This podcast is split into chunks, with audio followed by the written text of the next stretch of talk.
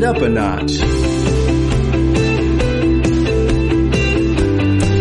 All right, guys. So um, this is the C1 corner, the C1 material based on a pack that Mickey Leonard and Brita McGrath, his wife, uh, wrote together. And this is uh, it's a pack. It's two really, really cool thick books.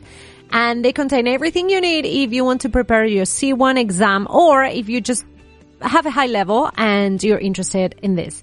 So today we're going to talk about substitution. Okay. This is the tutor time. We're on page 255 and this is substitution. Okay. So when I read this, I was thinking, what, what, what is this substitution thing? And then when I saw the examples, it was very, very clear. Okay. So sometimes in English, we substitute um, the the sentence or the verb or the object or a lot of different things, and there are different ways of doing this. So, for example, number one, I mean, not in order, but one of them is using the auxiliary verb do. So, using the auxiliary verb to do to replace a verb and a possible object. So, for example, she forgot to call him, but she'll do it later. Okay?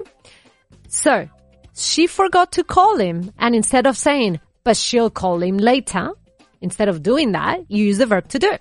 She forgot to call him, but she'll do it later. Okay? Next one. Another, another way of substituting information.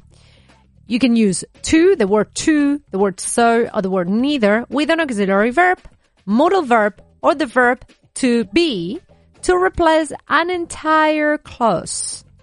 Ooh, for example, he works out at a gym and I worked out at the gym too, for example. That would be a very redundant sentence. So the best way to do this, the best way to substitute this would be by saying he works out at a gym and I do too. He works out at the gym. Workout, remember what we said? To work out means eh, hacer ejercicio. Él hace ejercicio y yo también. So he works out at the gym and I do too. You can't really say uh, he works at the gym and I too. You can't really say that.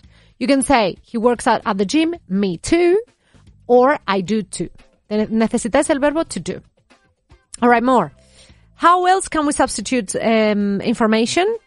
We can do it by using the word so or not after, expect, hope, seem, think, guess, and suppose to report to replace that clause. That clause. Sorry. So, for example, imagine that I say I said to you guys, "Hey, are we still meeting at 8 p.m.?" Um, the most natural thing wouldn't be this. I think we're still meeting at 8 p.m. So instead of saying that, you simply say, "I think so." okay, so are we still meeting at 8 p.m.? I think so. So that literally means I think we will st- we're still meeting at 8 p.m. And uh, number four, use if so or if not to replace whole sentences. So for example, the package, el paquete, the package might arrive while I'm at the bank. And imagine I say, if the package arrives, can you sign for it? Okay, that's good. That's correct English. But do we speak like that? Not really. What we say is, the package might arrive while I'm at the bank. If so, can you sign for it? So, si eh, eh, in Spanish, I think it would be something like de ser así. De ser así, si, si eso pasa, can you sign for me? Sorry, can you sign for it? And last one, number five, fifth way of substituting, subs, oh, what did I say? Substitution? No, substituting would be use quantifying pronouns such as one or one, some, many, other, both, nor, etc. to replace the nouns. So for example, do you think he'd prefer the black watch or the silver one? What is not natural is to say he loved the black, I think he loved the, the black one or the silver one. Either. No. What you'd say is he'd love either. And that means, pues cualquiera de los dos. All right. Now let's work. Let's do some ex. Oh, let's do some exercise. Let's uh, let's do it an exercise, guys. Okay. Gabrielle, imagine she says, "I booked my return flight ages ago, and I'm glad I booked my flight ages ago because now prices have gone up." Now, what's the best way to substitute and I'm glad I booked my flight ages ago. So the best way to do this would be, and I'm glad I did. Ya está. Solo eso. Y estoy contenta de, de que lo hice, ¿no? And I'm glad I did. Oh, I wish I had. I'm flying back on Sunday. And you? And Tanya says, I'm flying back on Sunday. Which flight are you on? ¿Os dais cuenta que es repetitivo? Okay, I'm flying back on Sunday. And you? I'm flying back on Sunday. So the best thing to say is, so am I. Are you flying back on Sunday? And you? No, I'm flying back on Sunday. And you? So am I. Yo también. Um, the late flight. I paid a bit extra for priority boarding this time. Have you ever paid a little bit extra for priority boarding? Okay, again, a bit repetitive. How would I substitute some information? I would say the late one, not because we're talking about a flight. So the late one, um, I paid a bit extra for priority boarding this time.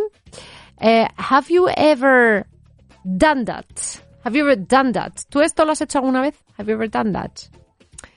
I always pay a little extra for priority boarding. Well, again, repetitive, repetitive, repetitive. What can you say?